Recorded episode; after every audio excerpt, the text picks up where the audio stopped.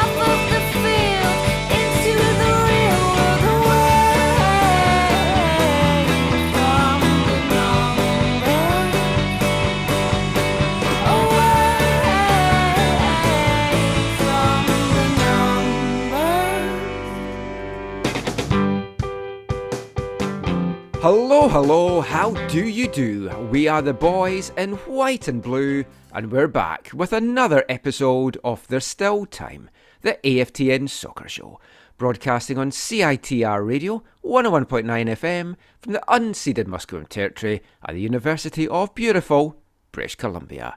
I'm Michael McCall, I'm Steve Pender. And I'm Zachary Meisenheimer. And yes, the gang's got back together. We lured Steve back to the show on the premise that the Whitecaps were playing some good football. And I'm sorry, Steve, that your first show back has to talk about what must be a terrible day for you as a Whitecaps and Manchester United supporter. Oh no, no, I'm done. I'm actually done with Manchester United officially. I've, F- I've, F- I've- FC I've- I've- United now? I and, and it and, and and honestly, I barely watched their matches last year at all. And this today was not even today. Like I was, it was just a matter of time that uh, like I have an app where it updates me on goals and everything like that, and I just unfollowed it. Actually, starting yesterday. Luckily for today, I'm Yeah. officially done. Like I actually, I don't know. I don't think I'll be supporting anybody in England at all going forward. Is- Not is it- even FC United of Manchester. Maybe I'll do that. Maybe I'll do them I I've I think I've almost bought one of their kits one time, but I uh, I ended up not doing it because the shipping costs were horrendous. But yeah, What am I going to do I- with I all these honestly Man United like, gifts I- I've bought you for Christmas? it's like a it's it's a sad thing because I was thinking today it's like all the way from Eric Cant- uh, Cantona to now is basically done. Uh, like it was good times though. Ninety nine, the sidekick, stuff like that. It was good. Yeah. Uh, I, I was going to ask what you felt was the worst defensive performance that you saw today, the first half from Man United or the first half of the Whitecaps.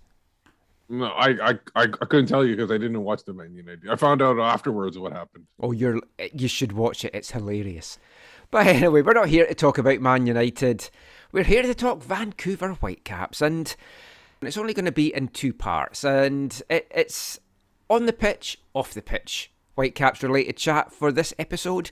We're going to look at the debacle that was that that performance in LA. Although there were some some positives, I, I guess, that we can take out of it if we're trying to.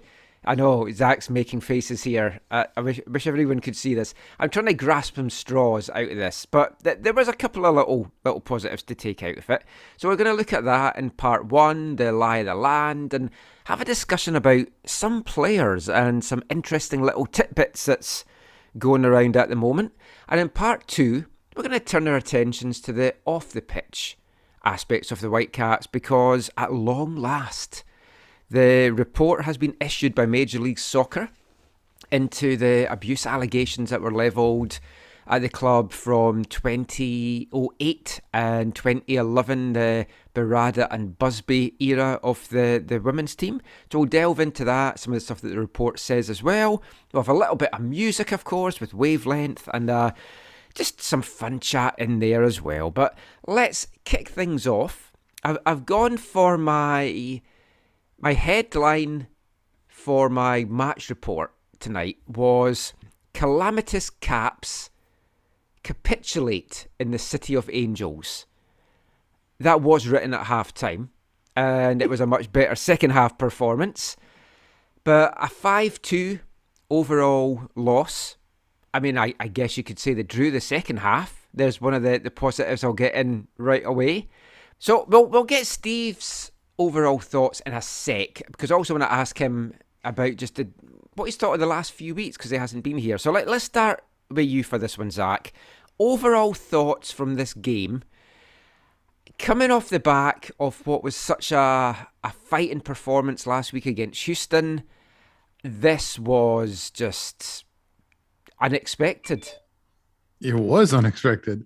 I, I think in our, our last show, I think I predicted that they would lose, but I didn't see it happening in this fashion at all. Like uh, it was, it was like, what was it? It was like a perfect storm of of errors, of mishaps, of of poor play and poor defending.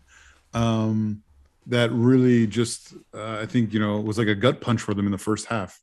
That you know meant that really there was not much to play for in the second half, even with the tremendous fighting spirit that they've shown, uh, you know, this season and at the end of last season.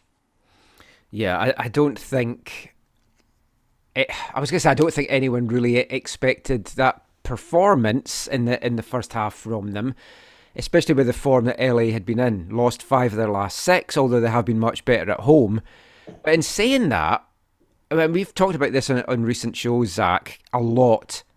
That it's felt that if a team took their chances in the first half, the comeback kings would not be the comeback kings because it would be game over by half time. Totally. Yeah. I, actually, yeah, to be fair, yeah.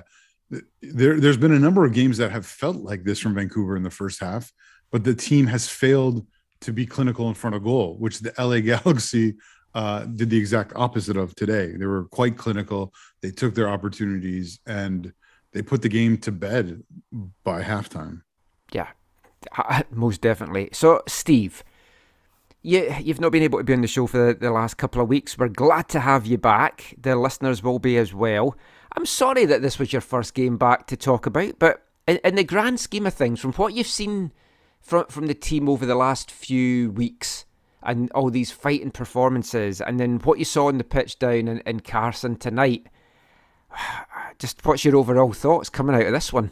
The thing is, the fighting performances are like Zach's, like basically the fighting performances come, come because of poor initial performances, like not getting off the good starts. They had to put that in in order to get back into games, and I think that's what I've seen over the last little bit. Um, I think even the Canadian Championship game, I'll, I'll talk about that a little bit. Mm. That was more of a, a, a, strategic way to play TFC. Um, so I don't see that as really like the, but every game since then, and almost like right now, and I'm, I'm concerned that you know a lot of people say, oh, you win a championship and you're you lift up or something like that. Sometimes that can be negative where you think you you've done really well, so you kind of get rest on your laurels too. And I and yes, a lot of the you know the people being out and everything, and obviously Cavallini being out today, uh, not having like a oh, think this is maybe fifth choice striker at the uh, that that was up at starting or whatever. Um, you know, basically, yeah, fifth choice. Zach's c- counting right now. Uh, you got Cavallini, White, um, Ricketts, and then Becher, and then Orneger or whatever his name is. He's or, so the, the so I, I feel like it's, it's it, and and so the lineup too today. I I understand that this kid's been very strong in you know at the Whitecaps too to start off his thing, but I don't know why you don't uh, unless there's an injury issue. Why is Dajome like I would rather have him starting up top than and then that's having exactly a, for me as than well. having somebody that like is like uh, uh, I can understand Ricketts probably you don't want to you know play him too many 90 minute games. You already did it maybe once or twice, but Dajome would have been a perfect place player to play up top. It would have given him a different look. Yeah, I mean, let, us get into to the lineup, and obviously hindsight is a a great thing when you're coming off the back of a defeat, but Easton Ongaro, he's only been at the club for six weeks. Now, we know what he's done in the CPL, and he's got goals. When he finished up at Edmonton, he was the league's all time leading scorer, and that was on a very bad team. So, when he got the call up, we spoke about this on last week's show. I, I thought it was on the cards. What I don't understand is like Simon Becher and Ali Ahmed were both excellent when they came on last week. Now, I know you're limited in how many call ups you can give them, and Ahmed's already had two, but Beach has only had one. So, why would you not reward the player that got the goal last week by calling him up again, a- along with Easton Ongaro? So, I- I've no problems with that. I, I, I said Ongaro should get a call up. Three goals and three starts. Last week in the show, we'd said it was four and three because that's what MLS Next Pro's website had initially got, but then there wasn't actually a stream, so it turned out he didn't get the goal last week. So it was three and three. But the poor the poor kid was just ploughing a lone furrow up there. He had no support. He wasn't getting the ball. And I don't know, Zach, if the plan was let's try and see out the first half. Let's use Ongaro as a good hold up man because we know that he is basically a, a, good hold up man. Um, and then try and go for it in the second half, bring Ricketts in off the bench. But again, Ricketts had a good thing last week. So if you're not going to go with Ricketts, I agree with Steve. I would have had Dajome starting because we know what he can do up front. Him up top with Vite and Gauld behind him. That would have been an exciting front three. To be honest, I, I I think you guys make great points, but I I didn't actually coming into the you know coming into the game and seeing the lineup. I didn't actually think it was that bad of a. I didn't No. think that part of the starting lineup was that bad of an idea, and I and and I'm biased because I I like Easton Aguero a little bit. I think he's uh, shed that you know tractor boy vibe from him. You know he's been away from Edmonton long enough.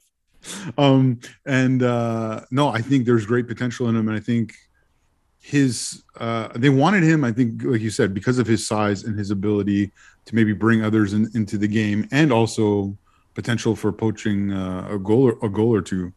Uh, to do I- that, though, you have to get the ball to him. yeah, ex- well, exactly. So I was watching the game tonight uh, at an establishment um, that doesn't sponsor the show, so I won't say what the establishment was, but uh, with uh, John Humphreys and, and Karen Kroll, and um, I mean, we were just amazed at how little they did to get him the ball. Period. Yeah. But also to play it to him in the air, like even on their set pieces, they weren't like looking for. him. I don't know. They were trying to decoy him or like. It, it, it, he's six five. He's the one thing we've been crying out for. A tall striker. Exactly. So it felt like that that was bad. But if you want to talk about the starting lineup, I mean, uh, I agree with you. If you're going to reward these players, and you know, Michael, yeah, the limit. I don't know the limit. Is it the limit three? I don't know what the limit is. I think them. it's four. Yeah. So I guess you don't want to use that up because you might need them further down. But I, think you can't. You can no longer start um, this back three together the rest Yeah. of the way. I Well, think- let, us look at the other change because there was three changes overall. So Cubas was in, Yeah. great. Want Cubas in. So the other one, and again, hindsight's a great thing, but we have spoken about this a lot. How does Jake Nerwinski get the start over Tristan, Tristan Blackmon? Blackmon, one of the best defenders in the Western Conference, and Jake Nerwinski starts as a left-sided centre back in a back three when we all know he's a right-sided fullback. yeah. Like at this at this point, it needs to be Blackmon and Veselinovic definite, and you could swap around Brown and Nerwinski if you wish. Yeah. Like though, that's the two. I, I Blackmon at this point does not need rest. I think he's gonna he would be good to go. Obviously, the, they're they have their own like you know medical people that can tell if the guy needs rest or not. But for me, like he came on at halftime, I believe, right? Yeah. Then Blackmon. So if you're good to go halftime, then you should be good to go 90 minutes for a center back. Yeah, and what a, costly 45 minutes that he didn't play. Because let, let's get into the game now, and do it, we won't delve too much into it apart from the goals. Um, but I mean, it, started brightly enough for the Whitecaps because they had the first kind of opportunity six minutes in when Ryan Raposo sends a great ball in from the left. Gressel's open in the box at the back post, blasts it wide. He'd have been offside, I think, uh, on review anyway. But it's like, oh, gives you a bit of hope. It's like, okay, they they've maybe got the the beating of this Galaxy backline, and then after that, LA took over. Tenth minute, Cropper g- gets a, a good save um, of Cabral, and then they just absolutely took over. Twelfth minute, the first goal. Th- There's so much in this goal that angers me. And the first thing is the ball gets played into the, the Whitecaps half. Jake Nerwinski, horrible control. The ball goes under him, and it frees up Cabral, who's, who's then plays the ball in to Grandsir, who finishes. So that's the first thing that annoyed me. What are you going to say there, Zach? Well, no, this goes into what you you were just talking about. You have Jake Nerwinski, who is by far the weakest link on the entire team, playing in a position where he's playing left center back. And the reason why, part of the reason why I believe he messes up that play is because he goes to play the ball with his right foot. If, I, if I'm not correct, if I'm It did not look He that looked, way. he yeah. looked very awkward in trying to get that ball. when when you should be playing that ball with your left foot, and but for him But that's his weaker easing foot. So sideline, he goes with his stronger leg, and I think that adds to the reason why, or that's a part of the reason why he made the error. Um, and that I mean that can't happen at this level. No. I mean, as bad as that was, for me, the worst part of this is the space that Grandsir has. The, there's a bit you could draw an absolute massive radius around him when he first appears on the screen, and there's not a Whitecaps player in sight. And he just got all the space, all the time to run into the box. The ball comes down and he buries it. but- at this level, at any pro level, you cannot defend like that. But Michael, No, that but- comes back to they all stopped because they thought Jake Yes. had the ball. Because that honestly that wasn't easy. That's as a very should be a very like elementary like basically take the ball. If you want to send it into the you know off the sideline into into touch you could do that. You can control it clear it. You're 100% right zach. I was just like i just wanted to check the replay one more time. He tried to play it with his right foot when the left foot is the natural foot to play it with. And even if you're right footed or left footed you should be playing it with your left foot. Like Yes. they're, they're, that, that- that's just a common thing. It's not like uh, like you know grabbing like playing I don't know some other sport where you're using your right hand over Yeah. your left hand. This is if you want to is- play at this level, you have to Yeah. be able to play the ball with both feet. It, it was very it was very awkward and and 100 percent that you're you're most likely right. People do switch off when it looks like an easy clearance, and that's probably what happened there. And the LA Galaxy player just kept going or something. And, like yeah, Mike, and the whole the whole team stops. Like you can see, there's this. They're like the ball's coming there, and they're like, okay, yeah. oh then- no, And- Yeah, I know. That's where he gets the space. Yep. That you could see, yeah, people were like kind of getting ready to transition back into an attacking uh, Yeah. And, and formation. also, Because also Brown's because pulled into the middle and then Yeah. Gressel's up the field. Yeah. Gressel's up the field and Brown, yeah, Brown, the, Brown. The one thing you could say, okay, Brown could have maybe analyzed the situation quicker and and made his run wider to pick up Grandsir, but I think that's the- hard. I think it's harsh on Brown. Essentially, the lesson to be learned for the other defenders is not to trust Jake Nowitzki when he's on the field. Yeah, I, I, I think. Always, Like- but, but always act like you're in a defensive position if he's going to play like that on that yeah, left side. if the ball's coming to him, run back because just to be on the safe side. It it was so disappointing a goal to give up, as was the second one, mm. and I mean I, I feel for Ranko. It- It's a penalty. There's no doubt that it's a penalty.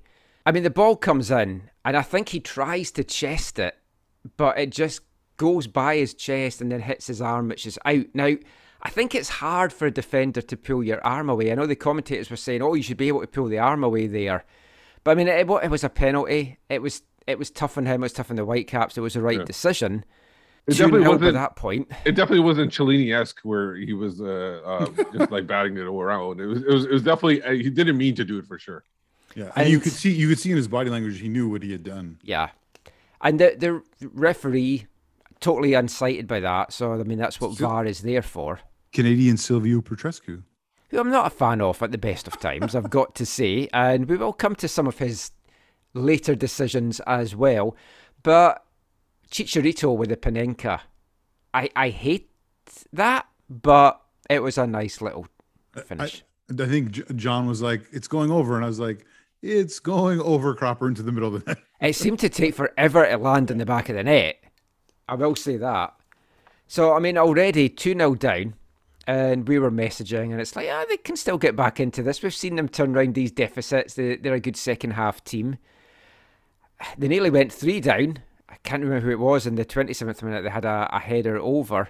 And then I, in the. I could sorry, I could just imagine you guys like watching this and like like there was a sh- com- comedic movie and there's something was still going. Oh, maybe it was The Simpsons or something like that. And there was like a um, you know, that pig was flying through the roast pig, and it was flying. It and Homer kept saying, "It's still good. It's still good. like we still have a chance. We still have a chance." Yeah, That's the thing with this team, though. This year, it's like they still make you believe they can get back into it. yeah. Can we talk about that? Uh, I think the header you were talking about in the tw- in the 27th minute. Yeah, One of the things that was horrible, like really, really awful in that first half, was how deep they set up The back on, line. on free kicks on on the yeah they dropped so deep they were almost like on top of cropper. It was Yeah. like they just said oh we need a line. Uh, they were a little above the six yard box but it was like what are they doing? They, they needed to be like push them as as as far up as they could. It was so it, and it happened like three or four times and we were sitting there going like why are they giving such a deep line? And it was weird because that corner or sorry that free kick the header didn't come off with the ball being put in the net. LA had some set plays that they'd been working on, and they worked it around to the side and then put it in the middle, and uh, the glancing header went wide. But yeah, Coulibaly, and it's like he rises unchallenged, which ha- happens so much when the ball Yeah. comes in the Whitecaps box. Vanni and the coaches, I, I, I don't know if there's some tactical reason they're doing that, but I think that needs to be looked at because it, it looks like you're asking for trouble. You know, uh, like just in general, if they keep on doing that, like it, it, it seems it seems strange. But there's a lot of things that they're doing defensively that seems like they're they're asking for trouble. And like it was 3 0 on the half hour mark. It was a nice little 1 2 between Vasquez and Chicharito, and then a great finish from Vasquez from about 22 yards out. But again, he's got time to to get the ball, do a 1 2, make room for the shot, and get a shot off. yeah, Vasquez is a very good player. Forget how old he is. It's not the first time he scored like that from when with so much space too. I think. Yeah. He yeah, he just he kind of had a lot of freedom to do what he wanted in midfield. A lot of picking up the ball and turning before he's passing. Like they, they did not def- did not defend him, I don't think, really well on the night as a whole. Well, and that, that shot was just it was quality. He's Well, 35 now. also, also, if we want to continue the Jake Nowitzki piling on, uh, Oh, Jake yeah. had him Yeah. at the sideline Yep. initially, and then when he came back, he did the It old. it wasn't He did the old. He did the old when the shot was taken. He did the old uh, like move sideways to make you the not the widest but the thinnest possible, so the ball could get by you with block. Yeah. of. It wasn't cool. It, it wasn't uh Vasquez that he had, but it was the guy who passed the Vasquez. Oh right. Oh right. Totally- Right. Yeah. Totally waltzed by Nerwinski, and again Yeah. made made him look foolish. Yep. So it's 3 0, half an hour gone, and you're starting to think, are Still the good. It's still good. Yeah, I wasn't. I wasn't thinking it's still good by this point. I've got to say, I was thinking, is this actually the black and gold LA side that's Yeah. turned out? Yeah. Yeah. That's I remember messaging you guys that. Like, is is this uh LAFC in disguise? We've we've had some thrashings down in LA in recent years, but it has mostly been in the, the black and gold side of things. And I was worried at this point. I, I wasn't confident, Steve, that it was all going to be okay. I thought things were going to get out of hand and pretty quickly. But then up pops the wee Scotsman to make it 3 1. And I've got to say, Route 1 football, Yes. which I am a fan of. I know folks say it's ugly and it's Well- it's not how football should be played, but it's very effective. It Cody looked like one of- with the assist. Looked like one of the few times that they were trying to hit hit Ongaro and it it didn't go to him. And then Gressel uh or not Gressel, sorry, Gauld um again or for the first time maybe in the game made LA look foolish at the back. Yeah, I mean he did uh, he did really well on the goal, did everything right, Steve. It was horrible LA defending in this occasion. Yeah, yeah, no, uh, it was like sometimes you have to do those. Like, I'm not a huge fan of the, that kind of play, but it, if by doing that once in a while, you soften up the midfield and keep the backline guessing, and so they can't play up too top too much. And and I think that works. But I didn't expect Cropper to be the one sending the ball out there. It was, Yeah. a, it was a very well weighted ball and just like in a perfect spot. And Gauld did perfectly to pick it up and just slot it home. I, I genuinely do think Route One has a, a role to play in, in the modern game, and I, obviously I've grown up with lower league Scottish football where it's common, and watching Wimbledon back in the Crazy Gang years and stuff like that. It is effective. Uh, common. I don't think that's the right word. I think you mean it's a part of the the culture. It's it's slightly getting different. Even his five start to play out the back now. usually to disastrous consequences. But I was listening to the I was listening to the post game on the on the way home, and uh, on the radio. I missed you though, unfortunately. oh, Um, but uh, I'm just saying all the same stuff here. It's okay. Ace's call Ace's call for the goals was kind of interesting because he was like, "Gauld's in alone or alone on the keeper, and it's a goal." I was like, I think there were some defenders standing around watching it all it just it just felt he was in alone on the keeper. But see, at that point, Steve, it was three one. I was like, we've still got a chance. We can get back into this. We can get the next goal now. We're right back into this game. Two minutes that optimism lasted, and then you think they would have learned from that first goal to not just let Grandsir waltz in to the the box unmarked, but they did it again, wide open, curls it into the bottom corner. Lovely finish, you've got to say from him, and yeah, horrible, even- horrible again. He didn't even make it into the box. He just decided to just stand outside the box and just. Uh, but you're right. It's just too much space. You can't. It's been a thing for the Whitecaps. No matter what team is on the back, li- what players are on the back line, who's coaching. It just feels like they're always giving too much space to players that are capable of scoring those type of goals. Uh, I mean, Gressel did his best to try and get back this time. yeah, Yeah. At least you at least you saw it wasn't a a Matty Laba run back. Right? Yes. It was it was the all out. Um, but it was too little, too late. Yeah. The, the thing is, we can criticise the defence, and rightly so, but you're also looking for the likes of Teibert and Cubas to be helping out there, and to Gressel to be helping out as well. And I just I didn't see enough of that in that first half. It was a lot better in the second half. I'm just watching the the the, the quick replay again, and I just noticed that I didn't notice it during the game that Chicharito like basically picked uh Gressel. I think it was Gressel that he picked, right? That's the- Gressel and Gressel freaked out. yeah, yeah, that that could have been considered a foul, but I don't know if it would be strong enough to be called on a. I on think a that VAR is what because there was a little bit of a delay while they were looking at it. I think that is Yeah. what they were looking at because Gressel did. But I don't think nuts, Gressel would. but- I don't think Gressel would have made it back to in in time to make a difference on the shot. Though. Apparently, it wasn't clear and obvious. But 4 1 down at the half. I mean, I was not looking forward to the, the second half. I knew there would have to be changes, and there was three changes at the, the half, and they were they were good changes, and it was a much different looking team in the second half. Ricketts on for Ongaro, I, I Blackmon on for Nerwinski. You don't agree with that first one? I, I I just feel like Ongaro was hard done by. Like I, I I think like we said before already, like he did not he got little to no service and then was and then was sacrificed. I, I Yeah, he was hung out to dry in that first half. yeah. I I, I and that's that fe- it, it feels like a waste of you know the, one of those four call-ups or whatever because yeah they Well, they didn't I, use I, I I think the fact that they the um my, my feeling is that they realized that he wasn't getting the service, so they had to bring a different type of striker out there. I think it was more of a uh, not on him. It should be more on the players that were trying to send him the ball, like the The- wide players. That's that's fair, but even from dead ball situations, they weren't even like felt like they weren't Yeah. looking for him. Yeah. The the third sub was Cristian Dajome, who came on for Pedro Vite. Massive difference maker. Yeah, but uh, this is another game where Vite just does not seem Oh at the level that yeah, the Whitecaps are needing a, a player like Vite to be at. He just was disappeared. I'd actually forgotten he was on the pitch.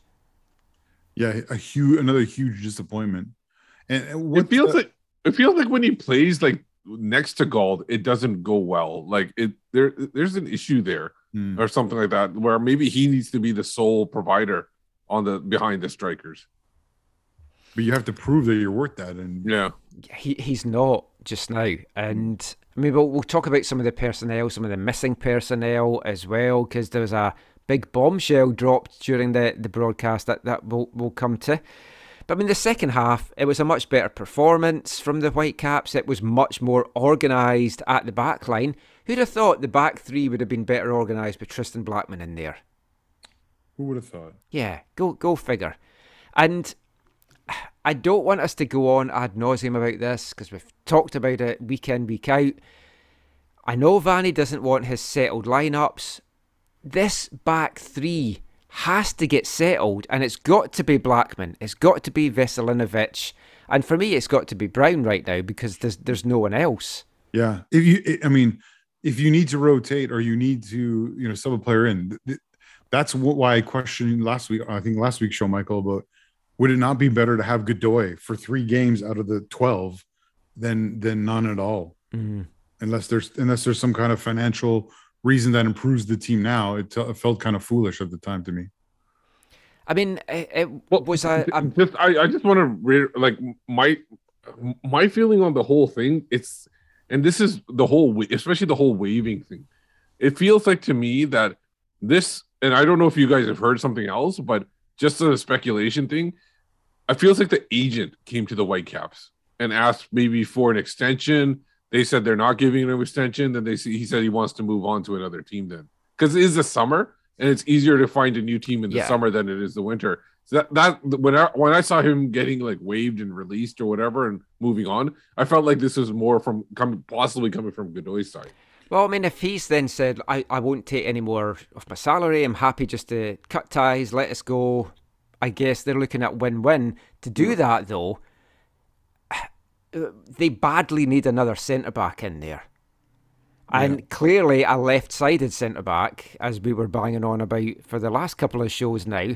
And whether there's a free agent that they've got their eye on that they can bring in before that window closes, I don't know but they need to they need to bring someone up. Obviously, the, the roster spots are at a premium just now because if you're adding Bikel back in, then someone's going to need to move on.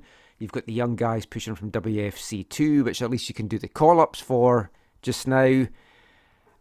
I mean, it's something that has to get addressed because defensively, they're still not there. And if you, if you were to ask pretty much every Whitecaps fan just now, if you just had to bring one player in now, what position would it be? They're going to say defence Oh yeah.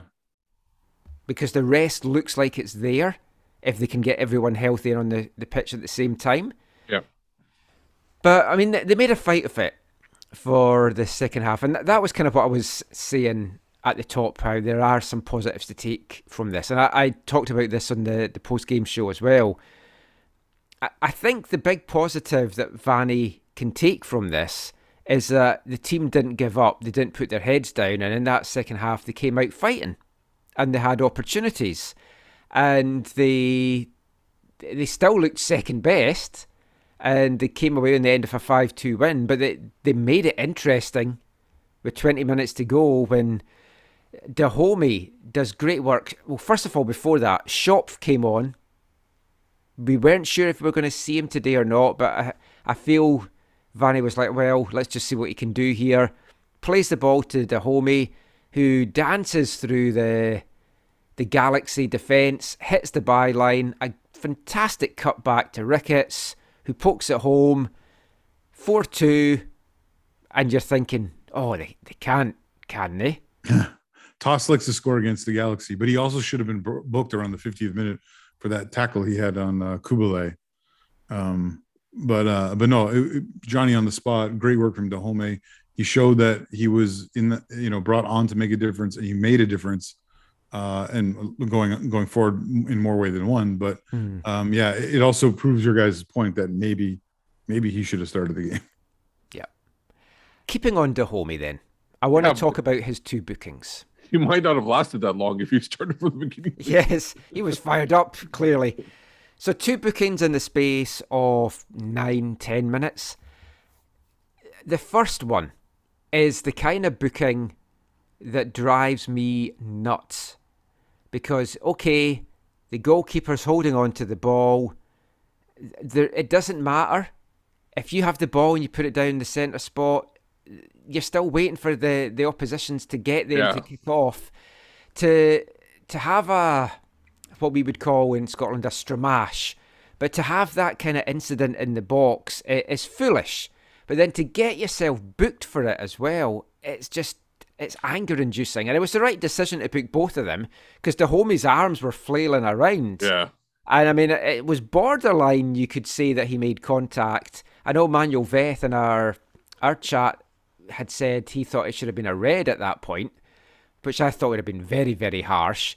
But Bond went down as if he'd been like Yeah, hit by Tyson Bond- Fury. He, he he made a meal of it for sure. The keeper, uh, but the homemade. th- That's the thing. I always agreed with that too. That when the keeper has the ball, what's the point of like trying to grab it off him? Yeah. All, all you're gonna do is cause him more issues. Uh, like you like you have to trust that the referee is tracking how long this is being time being wasted, and and eventually put that time on the clock afterwards. It really doesn't make any difference to me. Yeah, no one, no one likes a bland stramash. I mean, you need seasoning, you need flavor in there, which is why I think the uh, the ACB threw a, a bottle of beer on the field uh, at the in the, at the end of that. oh, I missed that. It was just it didn't get close to anyone, but their Ah. defender I think, picked it. I think Raheem Edwards picked it up and chucked it between his legs. Jeez. So I mean that that was a stupid booking, and it became even more stupid in the 79th minute when he gets a second yellow. Now, I'm curious for your guys' opinions on this because for me, I don't even think it was a foul. Never mind a yellow card. Colin Miller agrees with me, but maybe that's our Scottish way of looking at it. There was an appearance of a foul, and he came. I think he did nick him. I think both of them did get contact of the ball. I think almost in the follow through for Dajome, he did he did nick the other player's foot. But again, I think I think I don't know which player it was, but that guy. made him- and it's like it? he ended up kicking uh, Dajome's foot, which is why I think he was in so much pain. Yeah, I, I I think there there was definitely contact, but when you when you're in that position and you're you, you just got to be careful. I guess I don't know. Maybe uh, maybe Petrescu gave him the yellow, not realizing he already had one, and then he had realized it. Maybe he had to give a red at that point because Well- if you see when Petrescu gave the yellow card, he didn't really pull out the red right away. No, but that's because he misplaced it. He reached for his Oh, did he? and it wasn't- Okay, Yeah, so he it was just Petrescu Yeah, being he, he's just incompetent. yeah. Okay, there you go. Yeah, he- But I'll, I'll tell you one thing though about that before you say anything, Zach. Dajome's getting a fine for not leaving the field in a timely manner as well, because MLS have been very big at clamping down on that this season. yeah, well, that that makes sense. I, I think it's it was a, a guy like Dajome should know should know that putting himself in that position, even though yeah, you can say the defender kicked him, you're putting your foot foot in into a situation where a player's kicking the ball, and if they hit you, it is it, it is going to be called as a foul. And so when you come off making a foolish decision to get a yellow card first, he I believe he made a naive or foolish decision. Secondly, to go in at that point um, to put himself in a position where he could get sent off. And I, I really don't think he has anyone to blame but himself. Yeah, it's all the whole. Uh, I'm gonna I'm gonna move my fist like this, and if I'm gonna walk towards you, if you happen to be there, then you're it's your fault for getting punched. Yeah, because even even on the original play, uh, when you watch it, like the original camera angle and everything, it looks like he's late coming in. yeah, it does. Like even when you don't slow it down, it looks like, oh yeah, he's late. And and this is a, one of the things where VAR can. look- It's a red card, right? So they can't. No, it's, it was a no, yellow. it- because it was, It was a a second second, yellow, it was a they second can't yellow. review it. yeah, it can't be reviewed. even Yeah, that go- that's one of the things I would really like them to change, and not just because of this. Like I, I feel this way in general. Any sending off should be able to be reviewed, whether it's a mm. second yellow or a straight red. That's what VAR is there for because I, I don't know. I but- still don't. Th- I still don't think MLS VAR would overturn that. No, it probably wouldn't have been clear and obvious. But in this case, it's the clear thing about having doing that stupid first yellow, and then you then you get that borderline yellow that some people will call, some people will agree with, but that first yellow that didn't need to be done that cost you a player off the pitch. Yeah.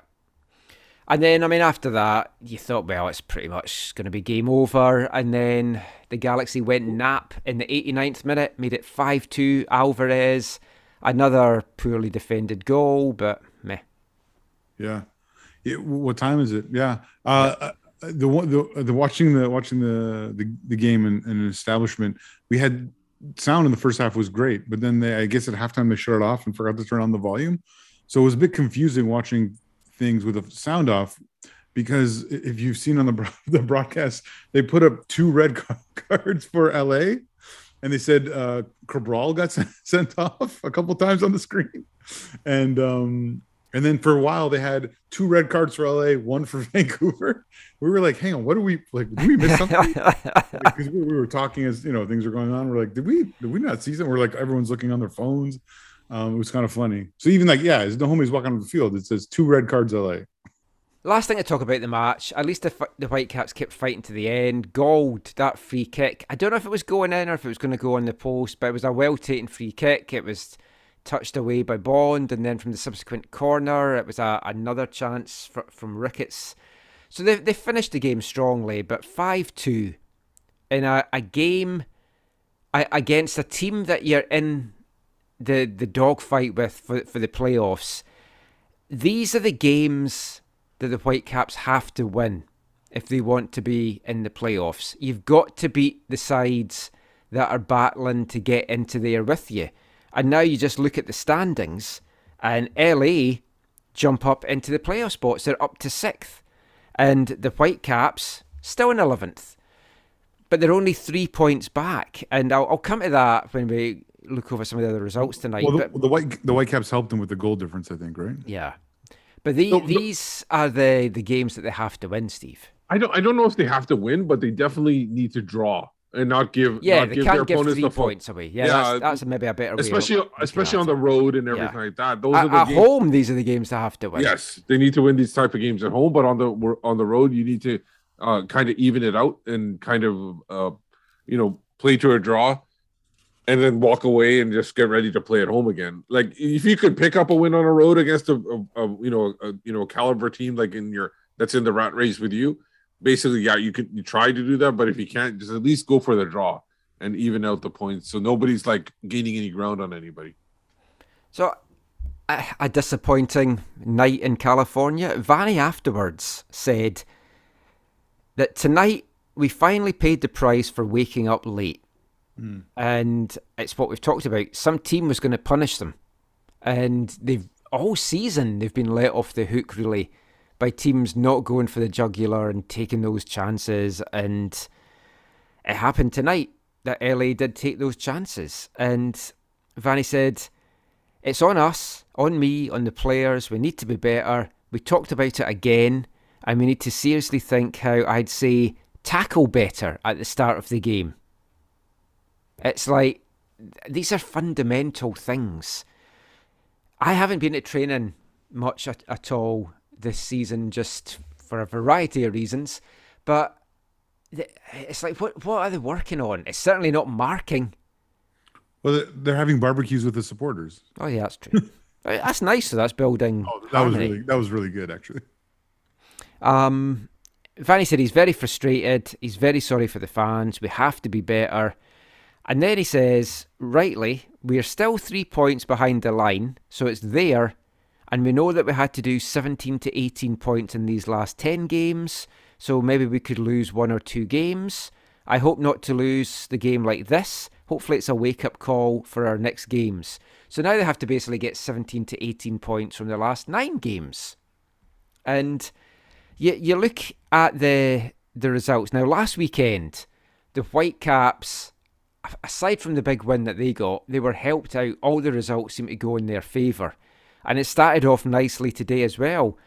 Toronto beat Portland three one. It's one of those games you don't really want to cheer for TFC, but hey, if they can do the damage against Portland, that's really going to help you. And Portland had made it one all at one point before TFC their Italians got two late goals. Mm-hmm. Austin beat Kansas City 4 3. Columbus drew 1 1 at Colorado, so that was a good result for the Whitecaps. Dallas continued their decent form with a 4 1 win over San Jose. Montreal beat Houston 3 2, so those San Jose Houston doesn't matter too much anyway. And then, of course, LA with that 5 2 win. LAFC also put five goals up, beating Charlotte tomorrow, two massive games. So we're recording this on Saturday night for reasons I will come to at the end of the show. Um, but tomorrow on Sunday, Nashville play Minnesota, Seattle play RSL. You're ideally wanting two draws in those games. And you're ideally wanting as many draws between teams between now and the end of the season, really. Because the Whitecaps might just be three points back of the playoff line. but they're in 11th place. They've got to jump over four teams to get there. And we talked about this on the show last week, Steve. It's okay being that close, but when you've got that much traffic ahead of you, it just makes it all the more difficult. Yeah, hundred percent. You you need to eventually because a lot of these teams are are gonna make that run at one point. Now, will the Whitecaps be that team that makes the run like they did last year? It's getting to that point where they were. Um, and so if they make if they're the ones that make that run, that's great. But there are a lot of teams that are are quality uh, this year that are in that playoff hunt. Um, and and you just gave one of your opponent, one of the people that you're going against, a big boost in that. And if Seattle win tomorrow, right away they jump into fourth or, or fifth in the in the table. And you see that Portland and Seattle are outside the playoff places, and it is hard to believe that they'll both finish the season there, especially from Seattle's point of view, because they always make the playoffs. So then you're looking, as we keep talking about, for other teams to drop down, and it's just getting more and more tricky. And every week we're needing teams to drop points but we have to get the job done. And now Wednesday's game against Colorado looms large. It's at home. Colorado's in 10th on 31 points. If they win that, they've got four points ahead of us. And I think that's it for the, for the Whitecaps. You, you're having to win out after that. And we talked in last week's show, Zach, about the last three games are pretty darn tough.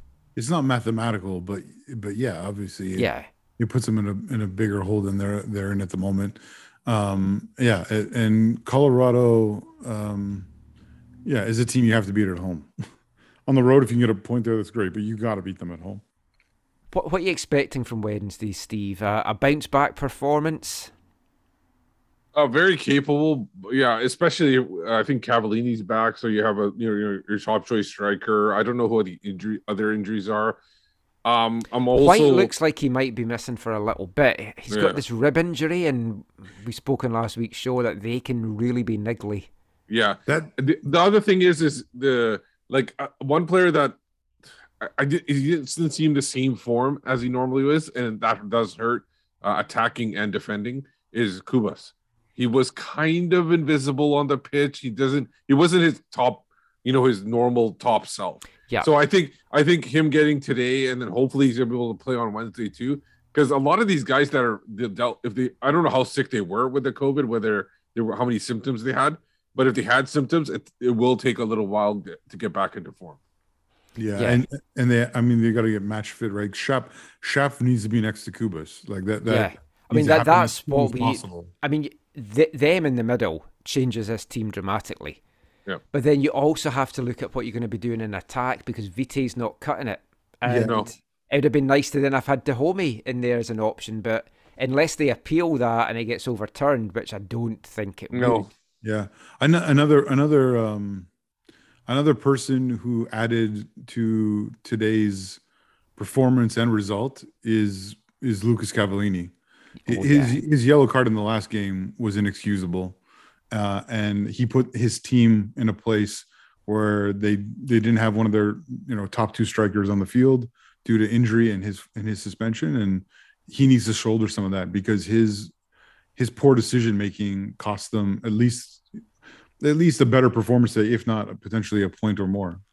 He's going to be playing for WFC2 on Sunday. So there's been some robust challenges in the MLS Next Pro, so that could be a nice feisty affair at, at Swangard. Looking forward to that. I want to talk about two players that are missing at the moment. And Paul Dolan, now you wouldn't have heard this, Zach, because the sound was down in, in the establishment that you were in. Yeah, Cristian Gutierrez. So Paul Dolan dropped the the shock that he'd asked Vanni what was happening with Christian. And basically, Gutierrez is not in the Whitecaps' plans. He's going to be with WFC2 possibly for the rest of the season, whilst, to quote Paul Dolan, he finds himself a new club. That that's absolutely crazy. This is obviously has to do something with personal issues or mentality or attitude because personality issues, maybe. yeah, I mean, I, I think it could be maybe attitude. Obviously, there's wild speculation here, but for such a talented player, for a guy that's pushing to be at the World Cup, I I wonder if maybe his head's got big as being a part of that Canadian team or something because I, and there has been I remember once or twice him I think coming off subbed and throwing a tantrum or whatever it was, but like it, it's that I mean it's it, obviously it, it's Gutierrez needs to respond better to whatever criticism or feedback he's getting from his coaches or you know when they take him off you know you know behave like a professional. But like also from a Whitecaps perspective it's such a waste because he is the best left wing back they've they've had well, in a long time but I don't know if they consider him a left wing back that's the thing like I I, I honestly don't think that uh, he might not be the type of player that Vanni wants to play at the wing back position because there was a couple games where I believe he played left center back. They tried him out in that position. If I don't know if injuries yeah, that, that was a, an absolute disaster though. Yeah, so. he's, yeah. he's a left. He's a left. He's left fullback. He's a left wing back. Would any of you say that anyone else on that team is a better left wing back than he is? Like I know Raposo's had some great performances. No, I mean well, Luis Martins can be, but he's never done that in a Whitecaps uniform. Ever. No, no, but what I'm saying is that, that what I'm saying is that in Vanni's eyes, maybe he doesn't see him as that type of player, and that's why yeah. he hasn't had that run. Like I remember there were he, he had that really great run, but that was with Dos Santos, and after Dos Santos left, basically because after that he had some injuries, and then Dos Santos left, and he never really got back into the lineup full time. It, it was always such a such a strange one because he's such a, a quality player, and it, it makes no sense. So. That, to, Sorry, keep on. No, I was going to move on to another I, I player. Was, I was just going to say, like, yes, I think there's equal parts here. Like, I think there should like Gutierrez needs to take part of the blame for this, but the Whitecaps do as well. When you have someone that is that talented, that is a part of the greatest Canadian men's national team ever, uh, and has played at least a little bit of a role for them, and you can't get the best out of him, something's not right on both on both sides. Obviously, he, yeah. he has played a role in that, but well, he, he needs better. to play if he wants to go to the World Cup. That's the thing. So, of course, y- you can basically say his World Cup dreams are probably getting ruined right now. Oh, totally. Which is I have, which is why he's probably angry. Because for me, I have not seen anything, and I don't recall anything in Goody's uh, play uh, other than the play at left center back where he has played negatively. Yeah. Like I don't honestly recall anything. So for me, this uh, yeah, you might say he is at, at tantrums or he's frustrated um, because he can't get on the pitch. But for me, this is looks like to me that Sart- Vanni Sartini does not see Gutierrez as a left wing back and prefers like a Ryan Raposo mm-hmm. who will actually attack. Like Gressel and Raposo and and the players he's used, those guys attack more. Gutierrez mm-hmm. does attack, attack the box. I don't feel like Gutierrez attacks the box as much he as crosses he, he crosses more. Yeah. So I, he, has got a great delivery, though. I mean, yeah. some of Gutie's deliveries are some of the best in the team. Totally. Yeah. It's maybe just the that. consistency levels. The the other player though that's MIA is Alexandre, not on the bench again tonight. And I mean, the last I'd heard, they were still trying to get his his fitness levels up. There's obviously been lots of stuff about frustrations in that, which the the Whitecaps have denied. That the reports that he he's wanting away, but he's another guy in a big ticket that if he isn't performing, you've got to maybe do a, maybe Godoy him. No, I know, and and the th- and the thing is, is the, the the all of a sudden the central midfield positions, these positions, they're getting players in there, so they have a lot of excess, you know, potential players that need to move on. Like you got Owusu, Bikel's back, um, Caio Alexandre, always like you said, Teibert, Baldisimo. Like they got to figure out who. Like they definitely have their two starters. I feel like their their two starters are set. It's just a matter of who's going to play the depth roles yeah. and and be like players that can come off the bench. Well, we'll see how everything shakes up. Massive game coming up on Wednesday night at BC Place against Colorado. It really is a must win. There's there's no ifs and buts about that. Let's see if they can get the job done.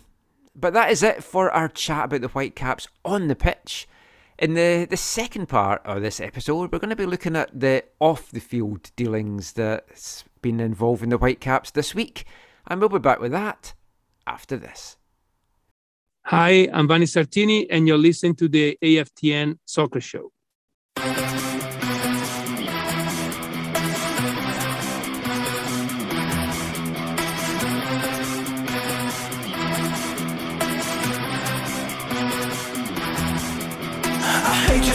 fuck you the worst damn nightmare You're sinking shit I don't care You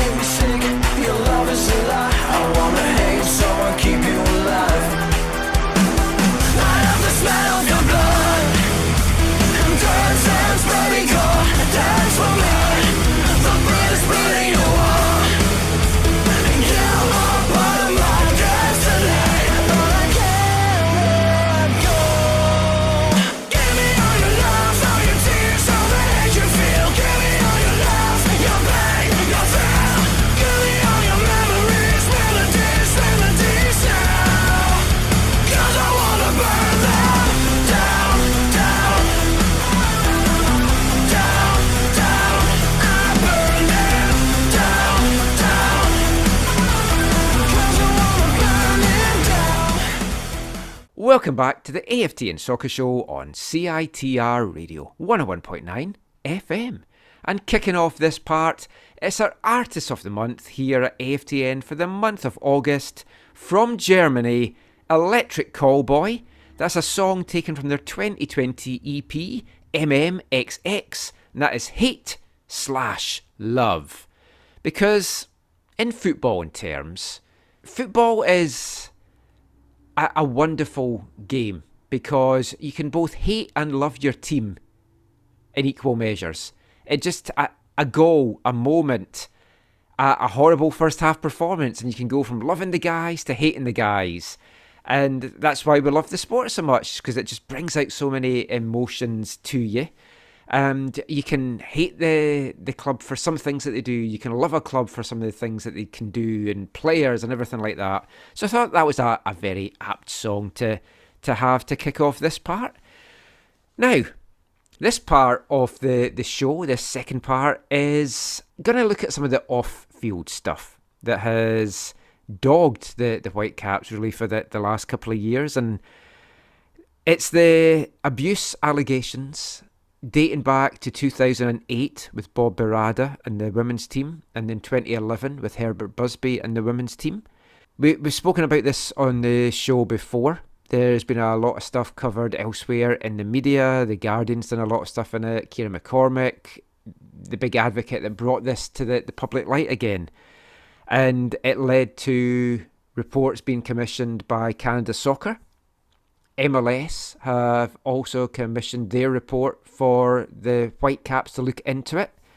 And FIFA are also looking into the, the allegations for it all.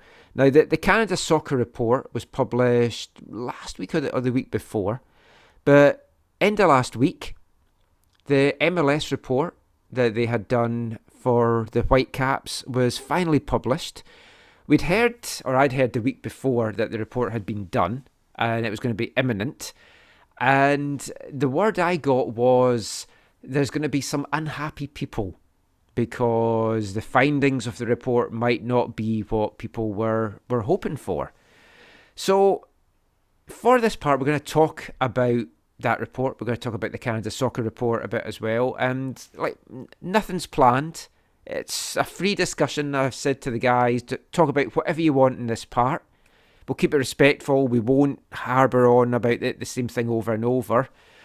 But it, it's an interesting report from the MLS side, and I'll, I'll just cover a, couple of little bits from it quickly just to kick things off.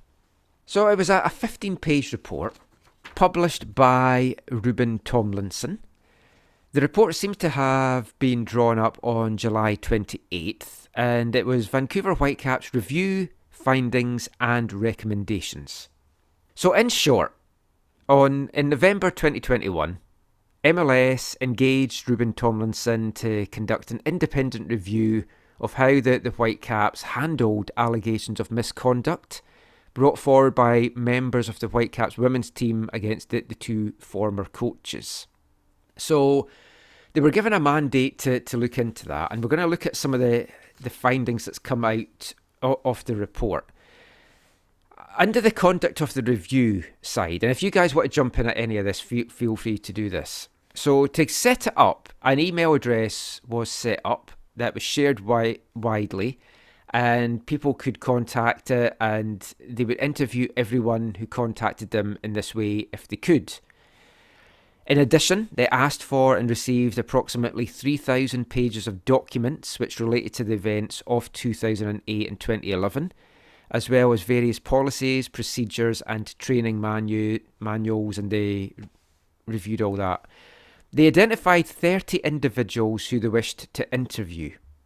Now, while all current Whitecaps employees agreed to be interviewed, most of the other people, regrettably, who had been identified did not respond and they didn't want to participate. And there's a, a number of reasons that that you can look at for that. One of them, I, I think, is just the fact that there's been so many of the re- these reviews going on that some of the parties just want to move on. Well, there's other reasons too, which we can maybe come to later. Yes, because th- there is a hope that other things might come out down the line, and they a caveat that they've that they have wanted in this report is if things do come out down the line that this can be revisited. Yep. So they didn't interview as many former players as they would have liked. I don't think And- any any former players. No, three. The number's three. Oh, three? Oh, was it three? Okay. right, Michael? It says in the Yeah. report. too. that- I missed that then. I thought it was n- none of the players. yeah, at first I thought it was none as well, but Well, there, was, it- there was it's it's three former players, but that doesn't like. We- we don't know where, at what point these players were involved. Yeah. in the we know we know one of the former players who it wasn't. Yes. The the report says that their voices, which they very much wanted to hear, are largely missing from this review. And Wait, I wait, think wait. because of that, people will think, well, it's not a proper review. Yeah, can we can we pause there for Yeah, one moment, Michael? yeah. Like that like seems like a yeah, it feels like this is very much an incomplete process. Yeah, but you can't force the people to talk. Okay, so maybe now is the time to talk about this. But when you listen to Ciara, you know, tweet about this, she gives some very specific reasons why I believe herself, uh, correct me if I'm wrong, and a number of other players who are at the heart of this didn't want to speak to this to to Rubin and Rubin's group is because they wouldn't uh, or didn't give sufficient answers to their questions about who the report was for, who it was being done by, who's paying for it, those kinds of things. Am I, is, is that does that sound correct? Yeah, that I mean, So th- th- I think Ciara, Ciara's perspective was uh, this is essentially another report that's being paid for by the people who are there are, are being investigated. But right? no, Like- for but I thought I could have sworn that I thought the white the MLS commissioned this report, and I it's not the Whitecaps. I think they did, but I think there's um, again, correct me if I'm wrong. My sense is that they feel that the fact that MLS is paying for it, which the Whitecaps are a part of, uh, makes it not independent the way it should be, I guess, or not independent potentially the way I perceive the CSA report to, you know, to be have been. And then, but then I for me like the um like if you look at like maybe a lot of people a lot of people don't know this, but it feels like to me that MLS wants to find reasons to get rid of some of these people that were involved in the whole allegations and everything like that. They're re- they're not really on the Whitecap side, MLS. no, it- I, it I, just would, I would agree with you. Yeah. but um I- I also think that I mean this is another one of my, my And I'm not- questions or concerns is when you look at these two reports side by side, they're not the, it's like they're not the same thing. no, Like, but the CSA report's like 125 pages, I think, and this one's 18. So it looks like the CSA or whoever paid for that one was paying for like a deeper investigation where the MLS one seems like it's more like a medium investigation.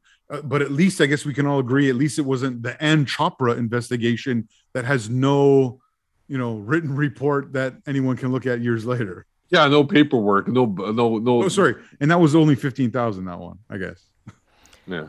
Now, Matthew Hall from The Guardian, who had done a yeoman's job in reporting this and bringing it to the wider attention, had, had tweeted that the MLS investigation will say that the Whitecaps' response to the allegations was appropriate.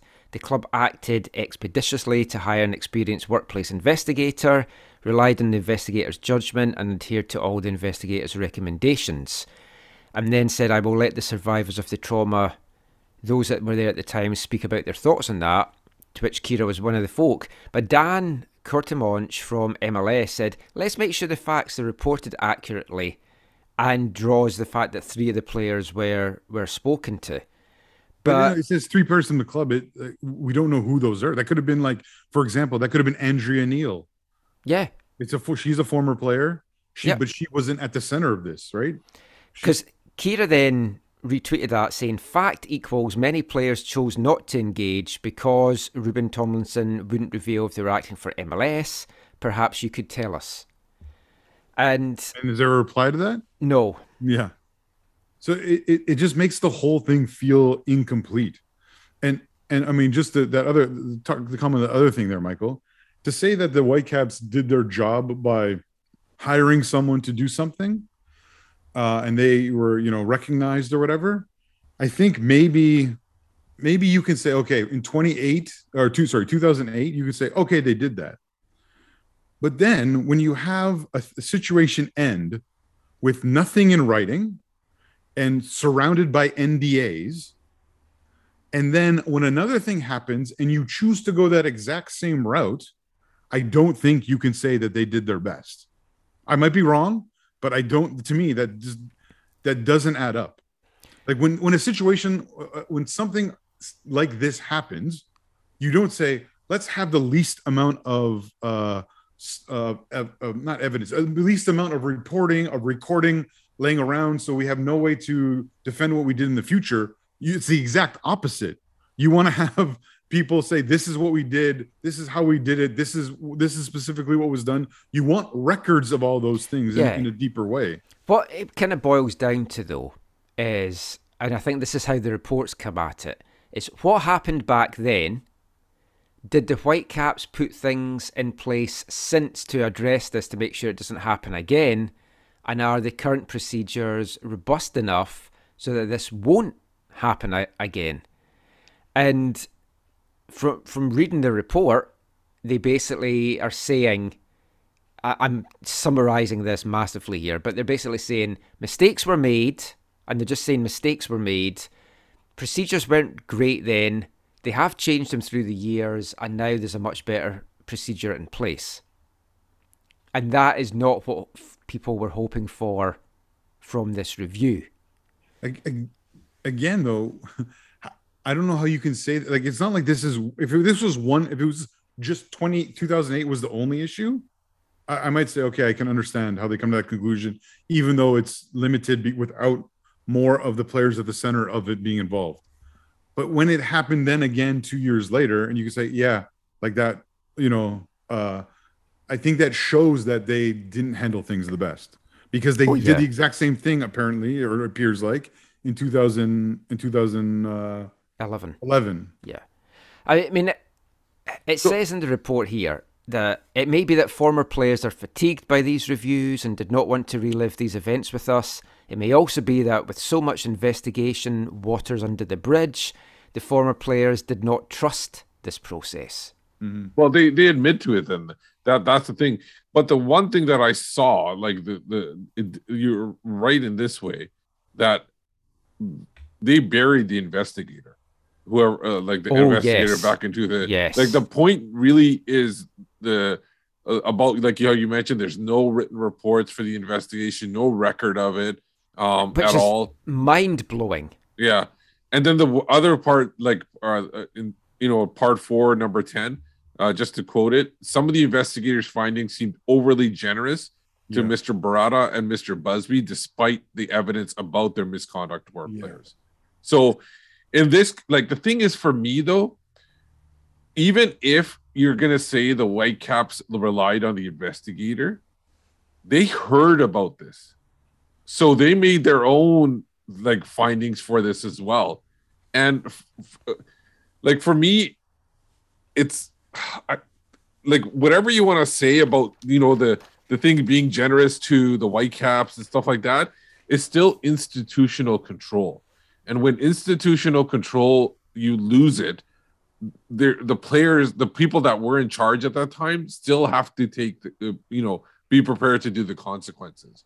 Now, if these people that were there at that time are still here now and part of the Whitecaps, I don't. And even if they say, "Oh, the Whitecaps did everything they could," there was just they were maybe naive in thinking that this investigator was doing their job. For me, they still heard about these allegations because the players went to them first before they they hired this investigator. So they it's not like they were blind to the, what what happened during this time. So this investigator said was generous. The Whitecaps should have known. Wait a second, this is not right, or something like that. There should have been some kind of pushback on this investigator at the time. Totally. And I I can understand. Okay, there's no cover up because maybe you can say there's no official cover up, but they tried to sweep it under the rug as much as possible.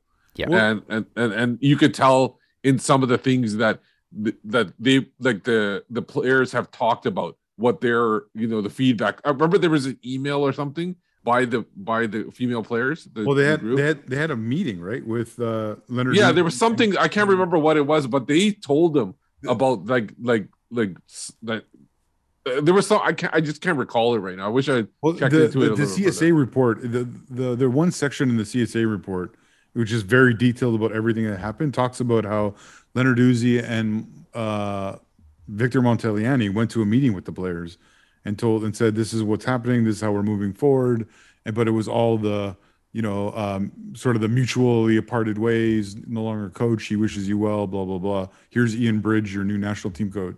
You know, and yeah, I, I, I agree with you, Steve. I think that if you if you look at if if if, if this report now is saying that you know the the um the investigator Ann Chopra was generous to the um I guess the abusers or at least the the one abuser for sure the one uh, the one convicted abuser uh in, the, in this case was generous to him like how how could you not see that at the time like how could you and and and the only way that I think they see that at the time and this has been my this has been my issue with the Whitecaps organization and the Whitecaps executive for years now before all of, all of all this came to to light or more fully to light is that their approach has always been uh, to protect the football club um, uh, and themselves in terms of perception and how people view them because they don't want to lose their jobs and they want they don't want the club to lose money because that impacts their jobs and so to, do, to be they'll fair, though, I would say that is most businesses' approach to these matters. well th- th- that uh, and I, I hear you but i think that i think that people want better i think people want more from Oh, th- they do, but I mean, y- you're not going to be able to tell me a business would be acting differently, especially back Well, then. no but in general i think people want people want a mark Pennis approach Yes. they want someone to say we screwed up here this is And to be fair, like Axel's done that. yes even he was in I remember. Yeah. But you want an, a, a Mark Pennis who holds up a hand and say something happened in our organization that is not right, and we are going to do everything we can to fix it. Right? I, I think I think you get so much more credit and goodwill, and Yep. it helps you so much more than the Whitecaps desire to control the narrative and make sure they don't look bad because they want to sell more as many tickets as possible and stuff like that. I think I think they they've taken an approach to not try and um, to not try and hurt the, the business in that way. And the approach they've taken, I think, arguably has hurt the business uh, in at least the medium term, if not the long the long term. Like so being- for- in my opinion, I agree with those people, Michael, who say that those involved in leadership at the time should no longer be a part of the club. They don't have the reputation, they don't have the credibility to move forward in their in their roles or in any role at the club. They, I don't think they should be there. And I think I think to her credit, I think Rachel Lewis understands that at least a little bit. Yeah. I, I personally think that being transparent will never harm you. If you're transparent right off the bat with something that goes wrong, it should never harm you because you uh, put forward right away that something happened here and we're going to do everything for like obviously this wasn't part of this investigation but what when did that happen 2016 2017 with the academy players I can't remember. They're they're they're definitely. We heard from uh, one of the, the the victim's mother where I don't agree with that. Like like something should be pu- put forward saying that you don't even have to name the players. Just say there was an incident with the academy players. We're doing everything to help out the victim, and we're gonna we're gonna we're gonna support them. And even in this report, like the the one thing that we saw, um, there was another point that where it actually did uh, like go harshly against the white not harshly but go against the white caps when they mentioned about how when Birarda exited in 2008, the club was more focused on the needs of the Whitecaps and the play and Birarda and not the players. They changed that apparently in, after 2011, but that's where I think a lot of the players from 2008 have that bitter feeling because they weren't like there was a severance package or something that wasn't that was created. They weren't able to look at it because it was three party severance package and only apparently the Whitecaps agreed to do it. But they could have agreed to do it knowing that Birarda was never going to allow it to come forward, right?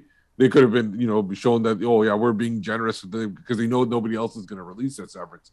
So, so for me, the fact that you know they weren't player focused, and I don't feel, I just don't feel that they like they might have shown they were they maybe they did a more like a better response or something back in after 2011 but i just don't feel like they've been more player focused even after 2011 because we saw what happened in 2015 or 2016 whatever year it was i can't Yeah. i can't recall the year because everything's melding together at this One thing I would say about that is though they, they would never be able to name the players because Oh, they definitely couldn't name the Yeah. players back then. The, Yeah. the, the because the the people that assaulted were uh, uh you know Yeah, they were um, underage. underage as well. Yeah.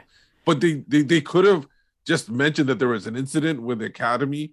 Um, we're gonna support the we can't we're not allowed to name the other the the assaulters names, but they've been you know taken care of. They're not gonna be no longer with the club, and we're gonna support the younger player instead of trying to say you know we're Oh yeah, so that's sorry, that's what you meant. Yeah, no, I Yeah. to- totally agree with that. yeah I mean, some of the other findings regarding the club's response. I mean, it this, the report uses phrases such as that in- in both 20, 2008 and 2011 that they, things were investigated promptly. They, Yeah. they they've said in both things, and then with the Busby case, the investigation, which was again by Anne Chopra, it was inconclusive. But the Whitecaps' response to the allegations of misconduct against both was appropriate, namely, they acted expeditiously in each instance by hiring an investigator, relying on their judgment and apparent, it says, an apparent expertise, and adhere to all of the investigators' recommendations. but and that's where like i don't think anyone can look at tw- 2008 and say that this was the best handling of this. Because No. it even, it even see- and when you read the csa documents and you read what happened Yeah, because Ciara says, in particular, uh, pages 75 to 92 of the if CSA you haven't read that you need to go read it because it it basically says the whitecaps agreed to terminate him. The csa said voted on their at least their executive voted to terminate him and then all of a sudden uh, they they have to backtrack maybe because of lawyers or whatever and they go a different or uh, maybe it was i don't know if it was choppers or whatever they go a different direction in this whole mutually parted ways thing when really the record is is he was terminated.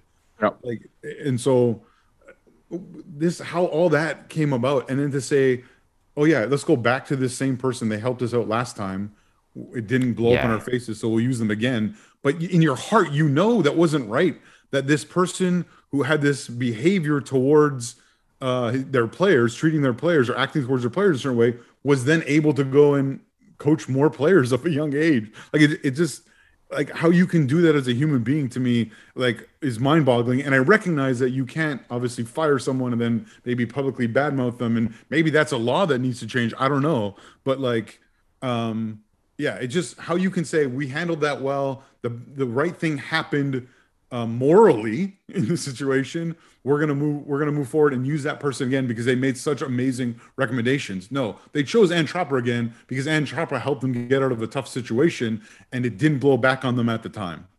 Yeah. I mean, the it, the findings from 4.8 to 4.10 in the Rubin Thomlinson report are so damning against the initial investigator. yeah Without reading too much, it's like they have significant concerns about the investigations themselves. They found them superficial and lacking in depth. They were rushed, limited. And then the 4.9, most problematically, the investigator did not prepare written investigation reports for any stressed of the investigations. and, I, and the it's just the- crazy. It's crazy. And the Whitecaps in 2019, when all this was blowing up, the Whitecaps knew they knew they knew that they knew that this was wrong because they didn't even say that at the beginning, Michael. If you, if I uh, maybe correct me if I'm wrong, but they wouldn't say. People were like, "We want to see the report from the investigator." They didn't come out right away and say, "Hey, by the way, uh, we can't give you the report because it doesn't exist." They Yep. didn't say that right away because they knew that wasn't the right thing. Yep. What I don't understand though is it then goes on to say in this report, uh, we don't think that the concerns with the investigations could be attributed to the Whitecaps. But it, they hired the investigator, so if they Yeah. went, if the Whitecaps thought, "Oh, this isn't a good investigation," surely they would have said, "We need more."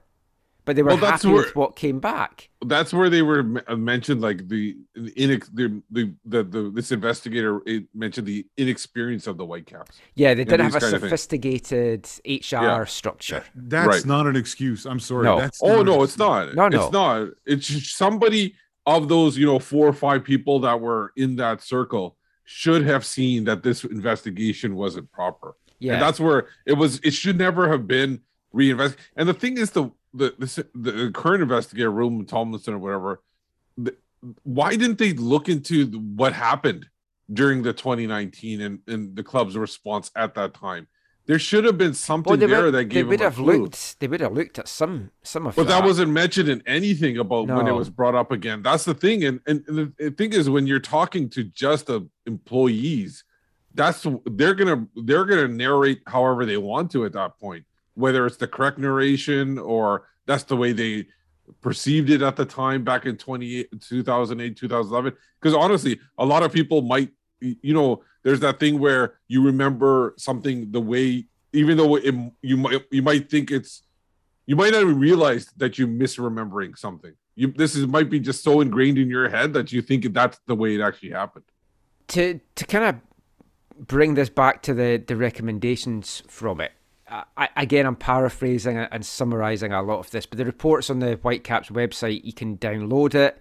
I printed it off so I could like highlight certain bits in my old-fashioned way that I, I like to do things. But Yeah, it- I, I, th- I think the listeners have heard your papers a Yes, probably.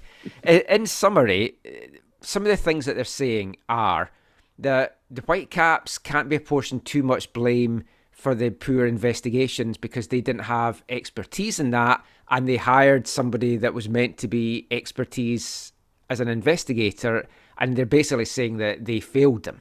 You can say that if they did it once. They did it twice. Yeah. But findings regarding the club's current policies and procedures are basically that strong measures are in place to ensure a safe environment. Uh, and from speaking to people there, it, it is, it's so different now. And in Axel Schuster, you've Yeah, got but- a guy that, I mean, he wasn't back eh, involved with the club back then, but he's come out and said, we want to be open, we want to be robust, we want to deal with these things, we want to have an open, anonymous policy for people reporting these matters. And this report says that the current procedures, everything that the Whitecaps are doing is good. Yeah, but the thing is, we don't know when this came into play. Like, I don't know if we know when a a lot of these things came. Did they come in after uh 2019 when all the protests happened? That's when they instituted this stuff.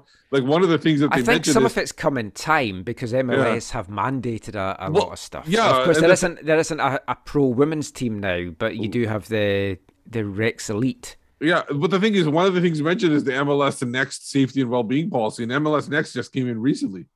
So yeah, they, but I think that's that what, that's that what I'm saying. Like, a new name for it. But yeah, like they're, they're they're saying they brought in policies after 2011, but do we really know that they brought in policies at that time? Because the um that's just like I said, that's the what they're narrating. The people they they interviewed.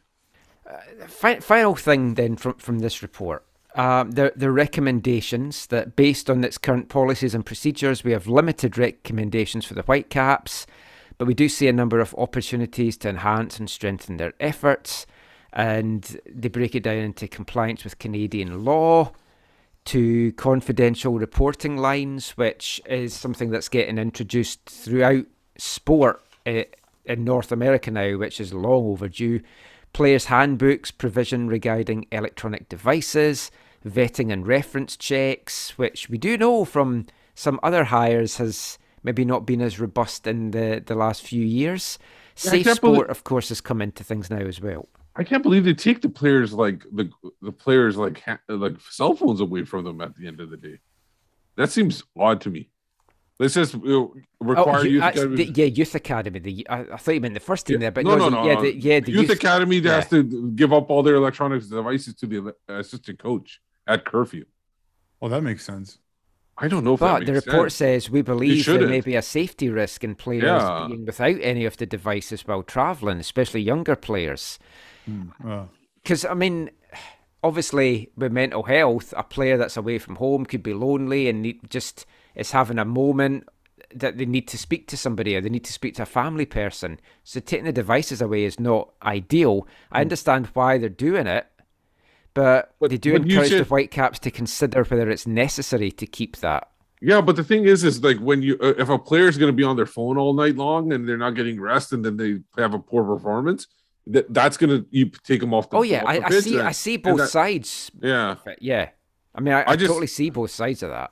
I just personally like if my kid was on a trip, I don't want anybody taking his phone away. I want him having No. access to his phone, especially all if you're in another country or something Yeah. as well.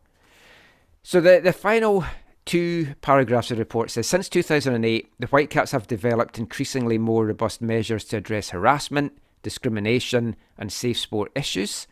They currently have strong measures in place to ensure a safe environment in the form of well developed policies and procedures, robust training, and vetting practices for coaches. We hope this review provides some closure to the players affected by the allegations and provides additional ways in which the Whitecaps can continue to provide a safe environment for its players and employees. So, in short, they're saying there was no cover up, but Ciara and a few others feel that this is just a whitewash.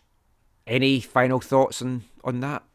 Well, they, if they if they want to say there was no cover up, that's fine. But there was definitely a lot of sweeping under the rug and trying to put like a cloak invisibility on top of all these things. yeah, I, I I don't know if I use any of those that, that language, but yeah, it was definitely. Uh, I I don't think I think the the part of the report talks about they didn't act in the best interest of the players is probably the the most significant. And to me, like I said already, this report is incomplete. Uh, therefore, its conclusions are incomplete without um, greater voice from from those players. Um, and I, I, like I said before, I don't think the executives from that from the time who are involved uh, really um, should be involved with the club anymore. And I and I Well, think well, that's that was what I was going to say as well. Like people wanted heads to roll, and this report, like when I was told roughly what the report's findings were last week, th- and Zach, you and me had a discussion before we recorded last week uh, about this. I was told report's been done. They found that mistakes were made. Nothing was covered up, and basically, the those in charge would be free to return to their jobs. Now, that obviously won't sit comfortably with a number of people, but I'm playing devil's advocate here before people yell at however they're listening to, to this podcast. If you haven't been found guilty of something, why would you then walk away? but this isn't a necessarily found guilty. This is about how did you handle something. Yeah, it, it it's Uh, for to me. But they're just but they're just saying mistakes were made, not they're not Okay, saying oh, that person should so- lose their job over this. no, so for me again, um, I I come to this term again because it has uh, other leagues and especially when it's dealing with young players, institutional control. When you're even if you're not directly involved in these kind of things, if you don't have it happening, and in, and in this case, maybe you get away with it if it's just 2008. But the fact that it happened more multiple times, it, institutional control is a big thing. Those people that were part of in, in control of that should not be allowed like be left let off scot free. I'm not saying like fine them, put them in jail and stuff like that, but they just should not be working with Yeah. that uh, that that that club or that franchise, whatever you want to call it, institution. Yeah, I, I, I agree with Steve. I don't I don't the, the mistake I I think the mistakes, Michael, that were made are mistakes that result in people not no longer being in those positions. I think the rehiring of Ann Chopra is a part of that. I also think one of the things that we don't have an answer to because it's not a, a part of maybe necessarily part of the purview of this report, but like I still think I mean it was sort of touched on, but to me, I, I still want to know like did did Bobby Lenarduzzi break the trust of his players when they went to him in confidence about their concerns, and then the next thing he did was break that confidence when they you know Go, go to the coach. yeah. And so, and that to me again ties in with the, what was said in the report that they did not put the best interest of the players uh, above themselves, above the club, and above the coach. Um, and so that to me uh, is is one of the reasons why I feel the way I feel. like and I'll use an example when I'm talking about institutional control. Um, when in college, you know, sports, there was never you weren't allowed to like pay players, but that was always happening, and it was proven time and time again that the higher ups in that college never knew that was happening because it was always like you know, alma mater that was like the the old you know people that used to go to that college they used to pay it under the table. The people in charge, the uh, you know ads or the head coaches didn't know about it. But whenever any kind of thing like that happened they're the ones that took the fall because they were the ones in charge of that organization Well, uh, just one last thing I want to say, Michael. I think that uh, I've already seen some people discuss on social media places. So I think some people are like, okay, let's move on now. They can come. The people, people, the executives who want to come back can come back and whatever because of this report. I've seen more people um, probably say the opposite that th- these executives need to be no longer at the club. Aside from obviously Rachel Lewis has already moved on to other things, the, the other ones need to no longer be at the club. What I would say is that whether people express that strongly in the form of you know walkouts or public expressions or simply just not buying tickets, I think it this actually hurts the Whitecaps, or it hurts the Whitecaps to not or to, to sorry to still have those people at the club. I think you you're they're going to keep people away who have already left, and I don't think it it I don't think it uh, really helps bring in new people. I think if if they do separate themselves from from these individuals, I think it does help them have a fresh start, a clean slate, and move forward and bring back some old people and probably re-engage some new people. What I would say is, I, I just. What happened back then was obviously wrong. It was horrible. The club let the women down. Axel's statement said, we, we let the players down and we are sorry for that. But ultimately, you, you have to move on. And you've got to draw a line in the sand and then you've got to move forward. And the club have put a lot of good things in place. And I, I've seen mixed responses to this where folks say, Let, let's just move on now. And other folk, as you say, Zach, are wanting like people to, to not have any involvement with the club. I, I, I don't know what happens after this, but my personal feeling is we just need to move on now. And if the current procedures that are in place are robust enough so that this never happens again, then that's just good for everyone involved. If the players still don't feel that they've had proper closure and that they've still got a fight to have and more things to come out, then more power to them. And I hope they pr- proceed with that and get what they want. We just we don't know if that is the case because we're just not hearing from them. We're just hearing from from Ciara right now, and you don't know if the other ones will say that. Once Birarda gets sentenced next month, I, I don't know if that will give people closure as well, but it is something that at some point people do move on from and need to move on from. And I know it's not easy. And I'm not saying that the club are perfect now, yeah but they're definitely much better than they were. Uh, and for me the for the players i feel like they've been vindicated with the court case. I think that's basically the and if i i totally have like if they want to uh, if they still have hard feelings against the whitecaps especially if these peoples that were in charge were are back then i to- totally support them.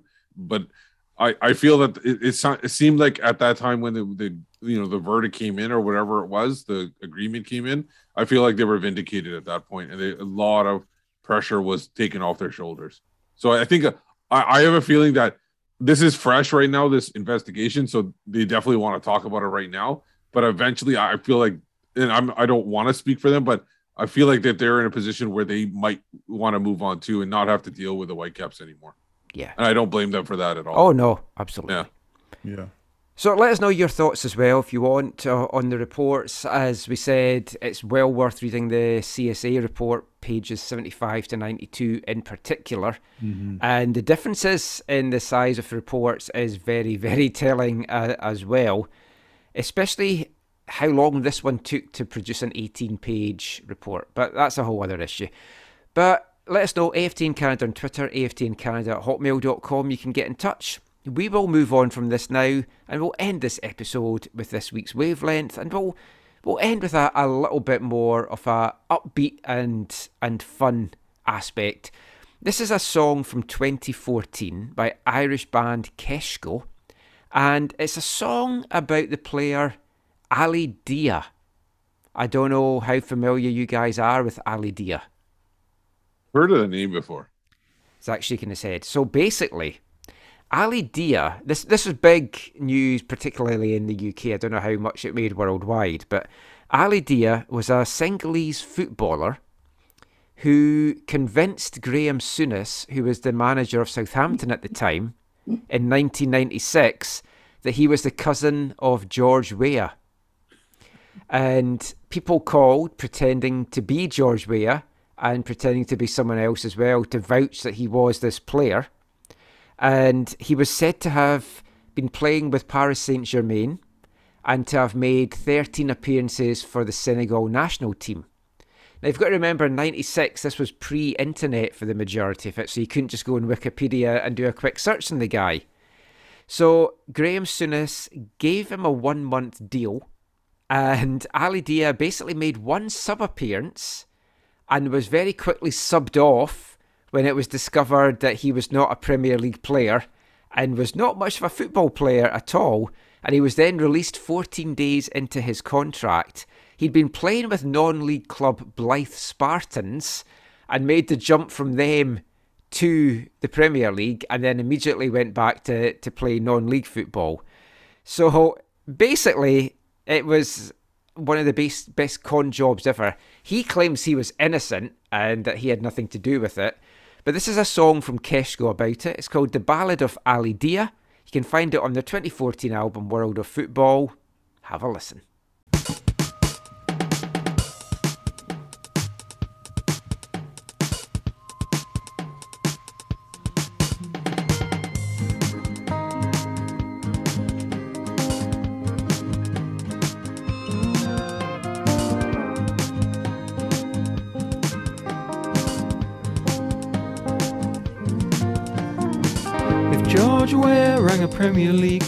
To recommend me, would I not be happy? If David Ginola rang to second George Weah's words, would I not be happy? And if the legendary Graham Souness asked me to the club, would I refuse? From Blyth Spartans reserves to the Premier League, would I refuse? They say Ali Dia is a liar, is a liar. Ali Dia is a liar, is a liar. Ali Dia is a liar, is a liar. Ali Dia pants on fire.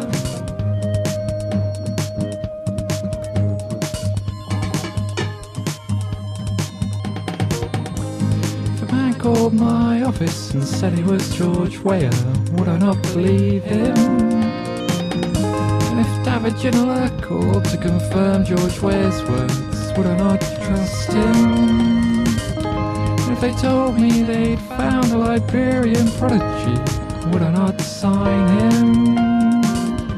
If that prodigy turned up on a Friday morning, should I not play him? Still they say, Ali Dia is a liar, is a liar. Ali Dia is a liar, is a liar. Ali Dia, no liar, no liar. Ali Dia, no liar.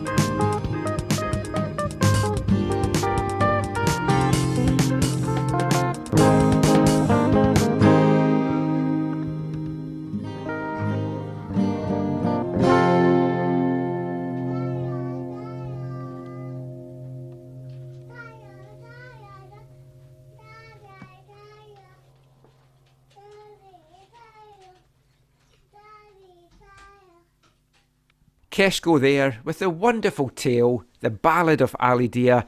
Check it out on on Wikipedia, Google it. It's an absolutely fantastic story how any football manager can be duped. But as I say, it was primarily pre-internet days, so it's it's easy for that to happen, I guess, when you look at it that way. Well, But- I, I, I, it's not the same level, uh, but it was kind of similar. Um, the that player called uh, I don't Bebe or something like that, that was homeless or Oh, something at one point. Yes, that's And then Man Manchester- United. And United paid like after he had signed with a Portuguese team and was there for like a couple of weeks. Man United played like seven million pound for him or eight million or whatever it was. And I think he only played two games for Man United because he was on loan for four years with other clubs.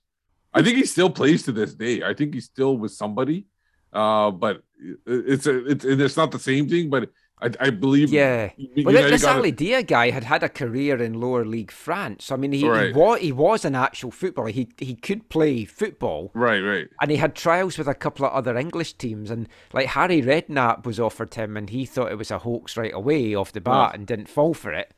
Um, but yeah, it's it's an interesting one. But that is it for this episode of the show. Just before we go, first of all, it was great to have you back on the show, Steve. Hopefully, future episodes will be a bit more lightweight topics than what we had to deal with uh, in this part here. But where can folk find you online in case they've forgotten and anything you've learned this week or any fun things you want to leave us with? Um, you can find me on Whitecaps beat on Twitter, and uh, uh, just my hope is that maybe Jake skips listening to this episode. Zach, any Uh, final thoughts from you? you can find me online on Twitter at Zachary M. And yeah, I'm just it was great to have Steve back. It was good to hang out because even before it's been a long time since we've hung out like this, it feels like, or it's been only like this is the tw- second time this summer because we've all been uh, all Yeah. the busy and stuff. But yeah, no, it's good to it's good to have you back. And uh yeah, I'm Michael McColl. Um, you can find me on Twitter at AFTN Canada. Read our stuff, aftn.ca. I'm sure I don't need to tell you that. Of course, give us a like, subscribe, turn notifications on YouTube. We're going to be working on some new YouTube stuff over the coming months.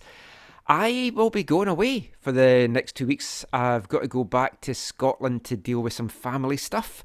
So I don't know what our shows are going to be like. I'm still in two minds whether I'm bringing my big microphone with me to enable us to do some shows, but the time difference as well is a giant pain. So I might maybe do some interviews over there, or we'll, see what we, we can get done. But we, I'm going to be coming home with some stuff that should make for some interesting YouTube videos that we've got planned for later this year into next year. And I'm going to leave you with a, a fun discovery that I've made that East Fife can only beat teams that start with a vowel. they won their first game of the season against Elgin City. Then they lost to Bonnyrigg Rose, but they won today against Albion Rovers. So at least they're guaranteed a few points for this season. It's not sustainable. We can say that about a few things. That is it for this episode. We will be back at some point. Just check your podcast feeds. Until next time, thanks for listening. Thanks to the guys for joining me as always and giving up their Saturday night. Take care, everybody, and mon the caps!